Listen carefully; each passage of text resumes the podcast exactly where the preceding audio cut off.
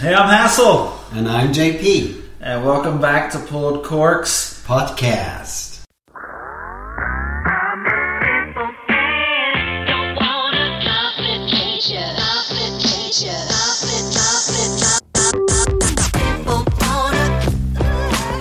Alright guys, this is episode five, and uh, we got, this is a weird one we got for you. Yeah, are you ready to really geek out with us? Yeah, this one's going to get a little nerdy, a little sciencey. Absolutely. Well, we're going to try. See, some of you know this, some of you don't know this, but we have a uh, we have a wine school, and we like to teach people, particularly, mostly Americans that are over here in Europe, and we teach them about, you know, how to go shopping for wines and things like that, so we're used to talking a lot about different wines, but I'll be honest, this is one we haven't really, we've never talked this before.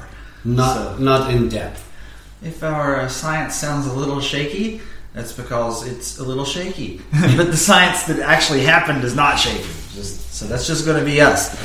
But uh, we, we think we've got a, a decent grasp on this, because this is just crazy stuff. And what we're going to be talking about is, well, primarily the, the point we wanted to share with you guys, two different types of wine. We're going to do two episodes. One episode was going to be about uh, Grüner Veltliner. Yeah. It will be two two stories in one episode, basically. Right. And the other is uh, Gewürztraminer. Yeah. And the reason we decided to combine these episodes is because they're so weird how these two wines are connected to each other. And a ton of there's a ton of other wines connected to this, but we, you know, this could. We don't have the four hours to get into it to, to yeah. tell you the whole thing. So many of these grapes that are really famous in the Germanic countries, they're actually all cousins. Yes, and actually they're cousins with French ancestry. Which is really interesting. So we have the Grüner Veltliner, and it is, which I guess we're going to try to talk about it first. Yeah. Or I think we start with We this. can start with that, and then we're going to get more complicated. So the Grüner Veltliner, uh, it's been around since Roman times, uh, so they think. It's uh, named from uh, Veltlin, which is in uh, I think northern Italy. Northern Italy, Italy, right. But they think that the grape actually originated in Austria, more than likely. Yeah, the thing is, like, Grüner Veltliner, you always hear about it. It's like the iconic Austrian grape. The funny thing is, last year, we went to Austria to a culinary event as journalists. We were invited. It was beautiful. It was nice. And we didn't get a sip of Grüner Veltliner there. No, we did not. That we was had really Rieslings, strange. We had all kinds of French wines, but not a sip of uh, Grüner Veltliner. Yeah, it was really odd, and we kept we kept noticing that. Like everywhere we went, no one would offer us any Grüner, so it was just really it was kind of strange. So we got a really nice bottle today to make up for this. Yes, absolutely. So Grüner Veltliner, it's it's a crossbreed of two other grapes, is what made this. Uh, They think it's a crossbreed of either the Sauvignon, also grape of Jura. the grape of Jura, which is also called Traminer. And, well, we didn't know it was also recently, I believe, through D N A they found out that it's the same grape as Traminer. But that's important later, so we'll come back to that. So they think Sauvignon and some other grape, some unknown, just random grape, or a Pinot Noir. And, so. and some other grape. But what we do know is either the Sauvignon or the Pinot Noir are one of the parents. Yes. And also either the Sauvignon or the Pinot Noir are a half-sibling. So we don't know, they, no one knows which one is the parent and which one is the sibling, half-sibling. So, it, but we do know it is related to both the Sauvignon, the grape of Jura, slash Traminer, and the Pinot Noir. So it's related to both of them. Of Burgundy, France. But also, also Sauvignon is a descendant from the Burgundy grapes as well. It's It comes from Pinots. So the whole thing, it's just it's kind of like old European royalty lines. Basically, they are. They're crossbred forever. A lot of inbreeding and a lot of uh, mutation. Yeah. So, So yeah, so so you have this, this, this cross, and it uh, it gives you this wonderful wine, the Grüner Veltliner, and uh, we have a wonderful example here today from uh, the Weingut Knoll. Yeah, in the Wachau. It's one of the most iconic regions of Austria. Mm-hmm. It's at the Danube River. It's terraced vineyards. It's ancient, like pre-Roman. They're like they found Celtic viticulture there. Ah, that's right, that's right. That, it, it's you don't hear about that a lot. You always hear about the Greeks, the Phoenicians, the Romans bringing all these wines and spreading them everywhere. There, there was wines already in Wachau from the Celts. Yeah, so there were Celtic tribes who had viticulture adopted even pre-Roman. That is pretty crazy. You don't really hear about that very much. It's very interesting. So back to, to Knoll. Knoll is uh, one of the Vinea Wachau uh, really iconic producers. They have really nice like Baroque labels with the Holy Saint Urban, the protector of the grapevine. It, yeah, it's picturesque. Some yeah, it looks like this looks like a bottle you would see in a museum or something. Yeah. Or in a tourist trap, but this is not a tourist trappy wine. This is the real deal. Knoll is famous. They make one of the best grüners of the Wachau. We have a two thousand sixteen uh, Federspiel. Maybe you explain the classifications. So Federspiel, that means uh, feather, feather play. Yes, feather play. Yeah. So. Kind of like in German wines, which we'll get into this in another episode. They have, you know... Uh, the cabinets and the Spätlese. Spätlese, Auslese, you know. So this is kind of the same thing, except this... Harvest has a lot to do with this, but they classify it on alcohol percentage. So the Steinfeder, which means... Stone feather. Stone feather. It's up to eleven point five percent alcohol. So the lightest of them. Right. And the Federspiel... which is what we're having now, is between eleven point five and twelve point five percent alcohol. So the medium level of alcohol. And the last one is the... Uh, smaragd. Smaragd. Which means emerald, and actually refers to the emerald lizard. Like an emerald green colored lizard. Right. Lives in the sunniest vineyards only. So they get the most sun, the most ripeness... and the most alcohol. And it, yeah, that is that classification is twelve point five percent and up. Yeah, so as strong as it gets in, in the Danube River area. So as awesome as this region is, they were rocked by scandal in nineteen eighty-five. So it's a couple of years ago, so the younger listeners might not know it anymore. So they were they were they were wanting to sweeten their wines up. So yeah, in a, in a country where the sugar and alcohol content of the wine is really important mm-hmm. and sells better, they wanted to cheat. Right. And, uh, well, they didn't even add sugar to their wine to sweeten it up. They went even cheaper than that. They used uh, glycol. Diethylene glycol.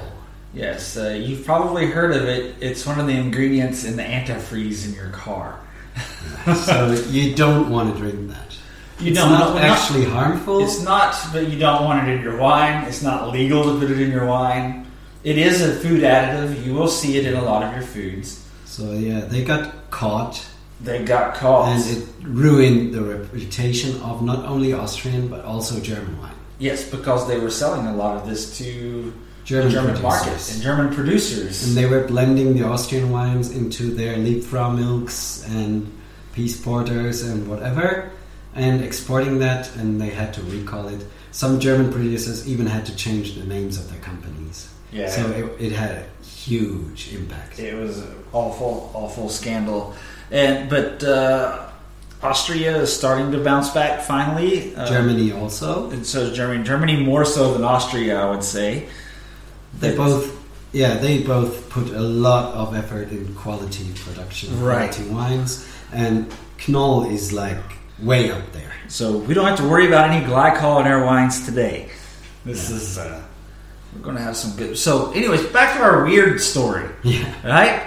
So we're talking about this stuff with the uh, the Sauvignon, the tr- or Traminer, and um, its weird uh, ancestral in- incestial relationships to become what it was. And So the that brings us to the other wine we're going to be trying today, a Gewürztraminer.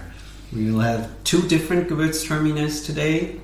Very different, but both very special and very rare and limited. Yes. So, Gewürztraminer. So, as we were talking about the Sauvignon grape, also known as Traminer, which we know now, it uh, it mutates really easily. Like, I mean, it's a mutation itself way down the line from the Pinot grapes until it became its own family of grapes, the Traminers. And as they moved this wine around, it started mutating more and more. So the, there are several different kinds. I mean, some are forgotten, some are still there that you've never heard of, and then there's plenty of others, but there's a, a bunch of these Traminers. And they also have different names depending on the region. Yeah, even the same one could have different names in different places. But uh, this one, it was a standout. And as it moved east, uh, it became a big standout. And it's actually Traminer, well, Traminer uh, Italy, correct? Tramin. Tramin. Sorry, Tramin, Italy. The, That's where the, the name of Tramin. Yeah, it's in, in the Alto Adige or South Tyrol. Yes. It belonged to Austria before. Now it's in a part of Italy. Right. So this uh, one particular mutation ended up being very spicy, very extremely aromatic. Yeah, you you get all the flavors of these crazy fruity flavors. Uh, you get in Gewürz. Gewürz means spicy, spice. spice. Uh, so you, it was definitely like it's just crazy. I mean, there's you need to try Gewürztraminer. There's not another wine. You can't compare it to anything. There's not another wine that tastes like it. It's different. It stands out. There are people telling me, oh, well, I think it's, all wines taste the same. Well, like Gewürztraminer doesn't taste like anything else. Usually fuller-bodied, low low in acidity and high in alcohol. Yes. So and it's very viscous. And, and different places very, produce very it differently. You can get them bone dry. You can get them very sweet. Even sticky. Uh, sticky uh, sweet uh, sometimes. Uh, you can get them as ice wine. You can get them as a... Uh, better than talking Auslese or an Auslese, Auslese, I should say correctly. And, but uh, it's it's one of those. It, it popped up, and that's one that you will hear about. That's a Traminer. You'll hear about Gewürztraminer more than you'll hear about just Traminer, Traminer, or the other, or the other name for it, the Sauvignon. And uh, so it's just this crazy stuff, and it's it's everywhere now. Now they grow it in Italy. They grow it in. Uh, It's really famous in Alsace, France. Yes. It's one of the primary grapes of Alsace. And it's also, speaking of Alsace, right across this invisible line, the border into Germany, in the Pfalz. Yeah, it's it's one of the iconic grapes in the Pfalz, too. And they make it a little sweeter and a little lighter than in Alsace, with a wonderful touch of lychee and yes. exotic fruit, and it's still a punch in the nose with those wonderful aromas. Perfect pairing for Asian food. Get great with Asian food. I love with Thai food. Thai food, yeah, all, and all Southeast Asian food. And the dry ones from Alsace are really good with pot stickers. Oh yeah, gyoza. Yeah, or uh, if you're all kinds of dumplings. Mm-hmm. Yeah. Or if you're in Korea, it's called mandu. Yeah. Um, but yeah, it's really good with that. Actually, you know what? I want to try it. I want to go get some uh, pierogies and yeah. try Gewürztraminer. That's some, a good idea. Some like of the Russian or Polish. Uh, yeah, the Polish dumplings. So we'll try that out. That might be pretty good. So yeah, that's kind of. Uh, we could get really deep into this story and the science of it and how the uh, the, the the genome. They call it a slippery genome, and it's just this huge branch. But these are the famous ones, the Grüner Veltliner and the Gewürztraminer. These are the two that... Uh, also the Sauvignon of uh, Jura. Yeah, and Sauvignon of Jura. Now that's another weird one. It's I were talking about the Gewürztraminer being completely different than the ones from Jura. That's really... I don't even know how to describe it. We have a friend in Japan... Who named, really likes them. Loves it, named Satoshi. Yeah. He says they are exotic. No, no, erotic. Erotic, the wine. Erotic wines. Yeah. So, uh, if you want to try an erotic wine... You might get, try a Chateau Chaland from yeah, Jura. Exactly. Okay, I think we covered the theory. I hope we didn't bore you too much with our nerdiness. And I, I hope we got it right. Hopefully. So let's get into it. So we're going to go with the... So, we should do the, the Gruner first. Yes. Because that Gewürztraminer uh, will just destroy our mouths. Yeah. It's a young and light, dry style. They use big old oak barrels, so we won't get a lot of oak on this. Mm-hmm. Not no no great age. It's two thousand sixteen. So let's give it a try. One thing I like about Gr- Gruner is Gruner German green, correct? Yeah, green. And uh, it it smells green usually. Grassy. Yeah, you get some herbaceousness, not as strong as in Sauvignon Blanc. Right. It's different. So very clean on the yes, nose. Yes, this is a very clean one. Very light yellow lemon color. I've had some of these before that smell... Not this one. This one's very clean and very nice. I've had some that smelled like a lawnmower. Now, this is not as green as I expected it no. to be. But yeah, we have a Federspiel, so it's kind of more ripeness than you get in right. Steinfeder. More ripe and a little young. But they're usually typically drank young. There's the green. Now you get the green. Yeah. It's like fresh, grassy, greeny. Definitely on, on, and on the taste buds. In the aftertaste, this is typical for the Grüner Veltliner, and that kind of builds the bridge to the Gewürztraminer. You get that white pepper. Yes. You get that peppery aftertaste. The the Austrians call it Pfeffel, uh-huh. like the, the little pepper, the pepperiness. Yeah. And you... always get this with a good Gruner. It's definitely there. It's, it's definitely... This is a very well-done Gruner. It's very typical. This is a textbook Gruner. I wish uh, wish we would have had this while we were in Austria. Yeah, why didn't they give it to us? They gave us everything. Actually, they gave us very little wine from Austria. More French wine than Austrian. Exactly. Wine. If it was Austrian, it was Riesling. Yes. Yeah, this is a really good example for Grüner Veltliner. Pairs well with all kinds of foods, mm-hmm. especially seafood. Also, I like it really much with uh, fried food. Yeah.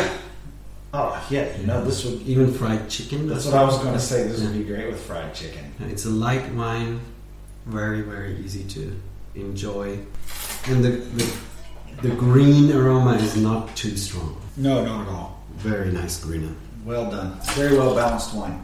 Yeah. So, so, on to the Gewürztraminer. So we travel far back to where we live, to the Pfalz. Just down the road from us. Just down the road. To the little village of Edesheim, mm-hmm. where the winery of Oberhofer is. And they have in the neighboring village of Brot, under uh, an old castle ruin, there is a picturesque village... antique, nice houses, almost resembling Alsace, mm-hmm. uh, really Disney style. All the half-timbered mm-hmm. buildings. And, uh, and there's the Rote Rosengarten, which is, according to the Guinness Book of Records, the oldest vineyard in the world. So the oldest vines. They're still produced. Still in use vineyard that ah. never changed. So this place has vines that are... four hundred years. four hundred years old. So when Columbus boarded his ship to sail to the Americas, they were planting those vines. And they survived the Thirty Years' War, two world wars, French-Prussian wars. You can imagine what happened in the Pfalz. Like, even the population of that area was, like, annihilated. There were five percent yeah. left. New people came in, and those grapevines, they weren't ripped out. They were still alive. And they're still here now, and they're still carrying grapes. And that winery makes us an extremely limited edition, only small bottles, a couple of hundred bottles a year of this wine. Well, I'm sure that, you know, four hundred plus year old grapevines don't give much, give many grapes. So they work organically, so we could expect a lot of terroir in this. And yeah, we should give it a try. Absolutely. I'm, I'm quite curious. So the winemaker told me it's a dry style. All right. So my brain tells me to think about Alsace. It's a twenty fourteen uh, Spätlese. Dry. Ah. Dry Spätlese. Spätlese is German for uh, late, late harvest. harvest yeah. It's like the Vendange Tardif in Alsace. It's late harvested grapes. Now this is a much more. I'm going by guessing this has to do with the age of the uh, the vine, but uh, it's a little bit restrained. It is. It's not, it's not uh, as powerful as most Gewürztraminers. Yeah. It's definitely, but it's still. You can tell this is a Gewürztraminer instantly. Um, I would say like. The the German winemakers, so excuse my language, but they they would say it doesn't smell like a whore, it smells like a lady. When it comes to Gewürztraminer, yeah, like the down wines, the low quality, they say they smell like a whore. Right. So they are very direct in their language. Uh-huh. But this smells like a lady, and it tastes like a delicious Gewürztraminer, but a very. The acidity is quite high for a Gewürztraminer. So it's really fresh. It's not sticky at all. It's very light on the palate. It's not as full-bodied as... Uh, it's not a uh, typical Gewürztraminer. It's a... I think it's a very food-friendly version of it. Yes. No residual sugar in here. But it's, it still has the aroma. And these vines are in the Guinness Book of World Records, correct? Yeah, I think the so. The oldest... Uh, oldest vines that are still producing wine. That is amazing. I bet these things are the size of trees. Yeah. Well, the, the, the if we get the opportunity, we will have a little drive down there and shoot some pictures. Yeah, that sounds amazing. That sounds really good. Wow, let me have a look at this bottle. No, it's a it's a half bottle. They're only selling it in half bottles, mm-hmm. and it's about. Between thirty and forty euros for a half bowl. Considering what it comes from, that's not bad.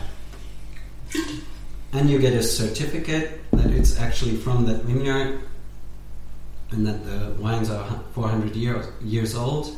Yeah.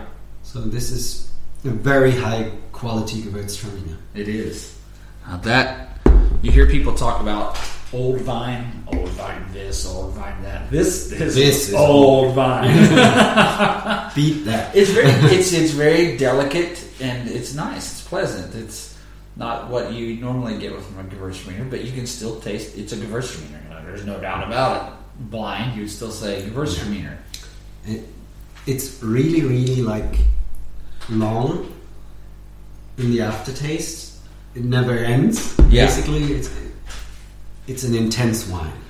And uh, twelve point five percent alcohol. Actually, I was... It's much lower than you expect. Yeah, I was thinking... Dry Spätlese. Thinking it would be more than that. So there's a lot of terroir, there's a lot of extract, and not that much sugar or alcohol. And that's what I like about this one. So, off to the last one. Last one now. This one is very special. I've had this before. So have you. We had this uh, last July. And I remember it well, and I've been thinking about it ever since. That was on our trip to Austria. Actually. It was on the trip to Austria. We had this wine. And it is made by uh, Eimer, Weingut Eimer. Weingut Eimer. It's a second-generation uh, biodynamic winemaker. Mm. So the current winemaker is Vincent Eimer, and his father actually started the organic biodynamic farming in the mid-eighties. Right. So their vineyards are pretty clean of all pesticides. It's uh, in the Pfalz, a little bit north of Oberhofer that we just had, mm-hmm. a little bit closer to the Rhine River, a little bit further away from the really famous vineyards and on the slopes. Yes. And Eimer is very experimental. He's a great fan of Burgundy and Champagne. Right. So he's making French-style wines with French grapes. But he still has these old Gewürztraminer vines. So his are not as old as the ones we just tasted. Yeah. But he's using them to make a very special natural wine. And this is special. It's it's, it's a Gewürztraminer orange wine. Yeah, it's skin fermented. So what orange wine means, folks? So a red wine, the wine gets its red color from the skins of the grapes. They leave the skins on for a while. We'll get into that into another episode, but they leave the skins on. They, they crush them. They leave the skins in the wine. The wine starts uh, taking the tannin and the pigment from the skin, and that's why it turns red. Or else, I mean, if you cut a grape open, a red grape open, a white grape open, they're both the same color inside. So the red wines get all that color from the skin. Well, white wines, typically, they just press the juice out. This actually has been allowed to sit with contact on the skin like a red wine would. So but it's extracting tannins and color from right. the grape skins yes. and bringing this into the wine. And so a Gewürztraminer is a green or a white and a pinkish sometimes mm-hmm. grape. So it's getting these uh, interesting colors and a little bit of tannin. So it's a, a white wine made like a red wine. And then it's even more interesting because it's a, an orange wine made like a sherry. Yes. Because after that, he puts it in barrels. They're not fully filled, so mm-hmm. they it oxidize gets a lot a of oxygen contact. They oxidize. And then he's switching the content between barrels year by year. So it's the, called the Solera right. method, which is used in sherry production, usually. Yes. But since it's a skin contact wine, it won't oxidize as much as much as a sherry, as a traditional sherry, and it makes the wine incredibly stable. Like yes. the skin contact already makes it as ageable and stable as a red wine, and then he oxidizes it, oxidizes it, and in the barrels, and makes it even more stable, almost indestructible. And let me tell you, we tried a lot of wines that day. In July of last year in Munich, and this was the standout winner. Yeah, it stood out. It was like the surprise candidate. Yeah. um, it's in this version M D G number three. Mm-hmm. M D G is uh, short for Mandelgarten, which is the vineyard, and number three is the third uh, rotation of Solera. um, so it isn't it isn't a vintage because they are blended. Right. So it's the third rotation of his Solera, and it's only five hundred forty-six bottles of this wine in the world. So, uh, good luck, guys. Good luck catching on, guys. Okay, and we try this. All right. So, oh. Great orange color. Orange color, cloudy. Little cloudy, yes. Stinky. Yeah. Definitely a little bit of smell, so mm-hmm. you better decant this. Yes. Give it some air, swirl it in the glass. Yeah, we do right now. Give it a little give it a little time here in my glass. So yeah, the smell will fly away. We already know this. And then there's coming this great, like almost like marmalade, orange peel aroma. Mm-hmm. Oh yeah. With a little bit of that Gewürztraminer perfume. Yeah, so this is definitely not a typical Gewürztraminer. But Gewürztraminer works beautifully in this style. In this orange style, yeah. It makes it completely different. Mm-hmm. But yeah, in this style it has a different personality, which is as enjoyable as the other one. Yeah, I agree. Yep, just as beautiful as I remember it. Quite loving acidity again. Very fruity. It's like biting into a ripe apple. Yes. And having some orange marmalade on top of that. It's it's maybe apple pie with orange marmalade. Yeah, something like that. That's a good way to describe it. It's a perfect like uh, after meal mm-hmm. wine. Maybe a little bit too heavy for an aperitif. Yes. But it is. Yeah, it's really good. It could also be very food friendly with it could be, but dish. I wouldn't. I wouldn't have it much of a as a dinner wine. Maybe after after a light meal, a, a light snack. Maybe this an after lunch wine. Yeah. After a light lunch, this would be this would be a great. Uh, I have to correct myself. It is a great aperitif, probably. Maybe it is a bit heavy. And it just keeps opening up yeah. and getting better and better. It's getting better and better. You, this wine needs time. And yeah. I I think in the fridge you can keep it open for two, three weeks and it won't be... Maybe. It, it's it's pretty... Wasted, yeah. It has uh, Hupspa. It's pretty strong. And uh, what's the alcohol coming in on this thing? Uh, we're at thirteen. thirteen.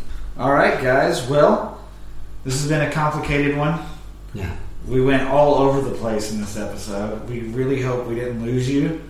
And we didn't geek out too much. Yeah.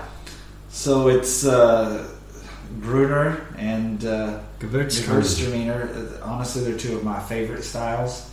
I mean, I just absolutely love Gewürztraminer. Like, that's something that... Don't let the science scare you away. Try them wherever you find them. Yeah, try them. I mean, Gewürztraminer you can find. You can find it in the U S. You can find it anywhere. It's yeah. it's They're delicious, if orange or not. Oh, yeah. Sweet, dry. There's so many different ways, and they're all good, and uh, we love it. And the Grüners, I think... And they're affordable as well. Yes, they're not expensive. They're not. These are these are not expensive. You can get a great Gewürztraminer for ten, fifteen, between ten and twenty. Yeah. U S. So, if you liked that episode, give us a thumbs up.